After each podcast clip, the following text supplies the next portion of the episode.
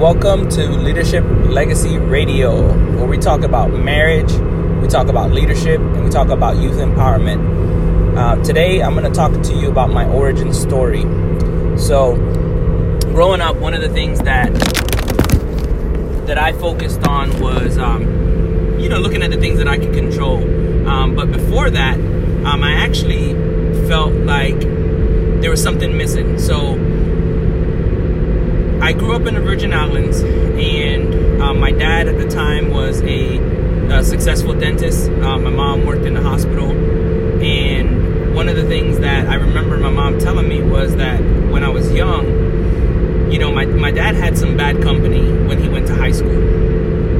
And that company um, wanted to, to, to have my dad basically do drugs out of his practice. And my dad, he, he knew better, but the problem was he was still tied to his his roots, the people that he worked with before, the people that he hung out with before. And so when they confronted him and asked him to, to allow him to use his practice to, to, to use drugs, to sell drugs out of his practice, and he said, no, this is a professional business. My mom told me that they called her and told her that if she didn't, um, you know, separate herself from him, that something bad was going to happen. So what they ended up doing is they ended up planting drugs in his practice and calling the police on him. Went to jail uh, when I was very young. I think I was three at the time, and he didn't come out of jail until I was 14. Now I share that with you because uh, one of the main reasons that I am on the journey that I'm on is because while my dad was away, I blame myself for it. I, I blame myself for not having a father. I blame myself for um, being alone, I, um, being by myself, and, and you know, seeing my mom working three to four jobs, and I didn't want that for my family. So, so leadership legacy was created out of a need for uh, a, a, beautiful relationship, a marriage that worked, a marriage that that compromised, and, and a marriage that meant family was more important than anything else. And and the reason I bring that up is because as I talked to my mom over the years and I asked her why was it that my dad, you know, you know, wasn't around, she explained to me that, you know, his friends, you know, were spiteful. But that that wasn't the reason why she separated from him. The reason they separated is because my mom told him that when he came out, she wanted to she wanted him to, to rid himself of his friends they needed to no longer be part of his life. And he said that that that, that wasn't him. He wasn't turning his back on his friends. At that point, my mom realized that if your friends are more important than your family, then our relationship isn't worth fighting for. Now, I don't condone divorce, I don't condone separation, but I do agree with, you know, fighting for, for what you believe in, for your family, for what's important. And we we cannot fight for our friends or for people that are not family more than we would fight for our family. The people that that give us joy, that give us love. So that's one of the reasons why Leadership Legacy created was created. Another reason is because throughout my life I wanted to to to be and do more. Um, going up through high school, you know, I would get teased and and I would see a lot of bad, you know, examples. Um, you know, teachers and other students that had, you know, positions in schools. They could they could have stopped the teasing from happening. They could have stopped people from calling me uh, big nose and oh I'm a I'm a half breed and all of these things. And and I realized as I was growing up that although people were calling me different things, it, that didn't matter. What did matter is that others in positions of leadership allowed it to happen. So whether it's right or wrong that I felt the way that I did, what wasn't right is allowing people to mistreat others. You know, leaders are called to be set apart. They do what's right even when it it doesn't feel good. They do what's right even if it means going against the crowd. They do what's right when nobody is looking. So when nobody was looking, I didn't have a lot of leaders around me. So I, I started this journey on, on, on self discovery. I wanted to be the best that I could be. I wanted to prove people wrong. I wanted to, as funny as it sounds, I didn't want to, I wanted to prove people that I didn't have a big nose. And, and I don't care. Now it doesn't matter. Um, you can call me whatever you want. Um, but uh, what you won't call me is ineffective. What you won't call me is a productive leader. What you don't won't call me is an example, a pillar of hope, somebody that thrives on excellence, that wants to be their absolute best and to bring out the best in others, despite what they believe in themselves. And because of that, leadership legacy was created. Because of the lack of leadership in my life. Now, funny story. My, my life took a big turn when I was in high school and I almost lost my mom due to an injury at work. And at that point, I had vowed to myself that I was going to provide for her. I was going to be be a care a caregiver for her. I was going to help her out. Because you know, it didn't matter where I was at the moment. What did matter was that my mom and what she meant to me. My mom meant the world to me at the time. And what was important about this decision was that I was going to become a leader and I was trying to find the best way to do that. So I had, I had asked her about joining the military. And initially, the first option for me was the Marines because my uncle was a Marine. So it was a no brainer. The Marines came to the house to do their recruiting, and they were rude. And my mom didn't like that. She said, You're not going to be a Marine. So then the Army comes to the house. They were late, unprofessional. My mom didn't like that either. Then the Navy came to the house. Man, the Navy was on point. They were on time, very professional. However, the uniform that they showed up in is the reason I'm not in the Navy today. My mom did not like the uniform that he showed up in the house. I think he was wearing what they call the Cracker Jack uniform.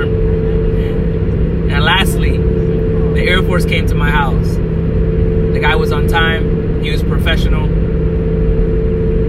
immaculate uniform, and, you know, he was Hispanic. So that, that got bonus points with my mom. Now, at the time, I decided that I was joining the Air Force. And the one thing that I that I realized now looking back is that that recruiter in the midst of everything, although I had looked up to what he was doing and I appreciated what he had done for me at the moment, what I really didn't like was his lack of integrity at, the, at that moment. He had talked to me about all these great things that I could do in this one particular job that he was trying to sell. And really, like, he didn't have to sell me on anything. I was already sold that I was I wanted to join the Air Force. But he talked to me about all these audacious things that I could do. And when I started the job that he offered me, none of that was true. It was really tough. It was one of the most difficult jobs. Vowed to do my absolute best. And through that job, I realized again the lack of leadership. The mission was more important than the people. And all this time I was learning that without the people, the mission doesn't happen. Without that person that, that, that you care about, that you tell them that you believe in them, that you care in them, if they don't feel value, valued, they're not going to produce. So here's what I did. I took another turn and I said, I'm going to be the leader. My uniform was always pressed.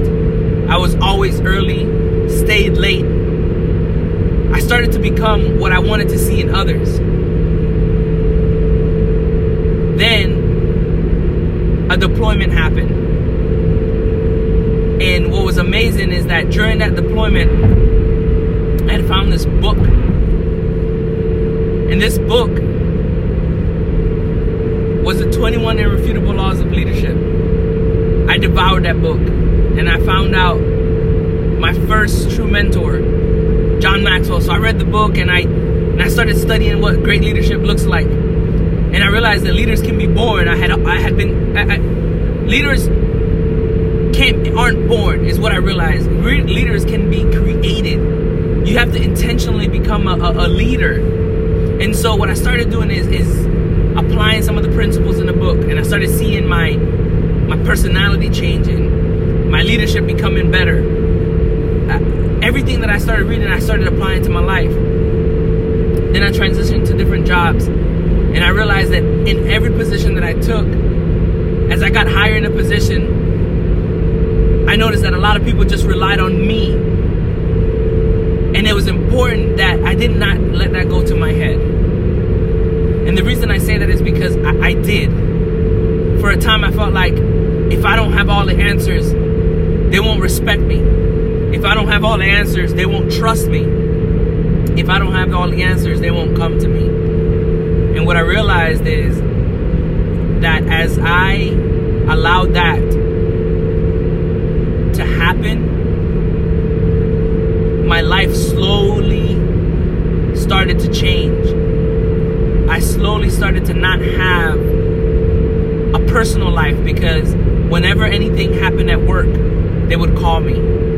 Whenever I took time off, I would get called. And I was thinking to myself, this has got to change. This cannot be this cannot be it. This is this is not what great leadership looks like.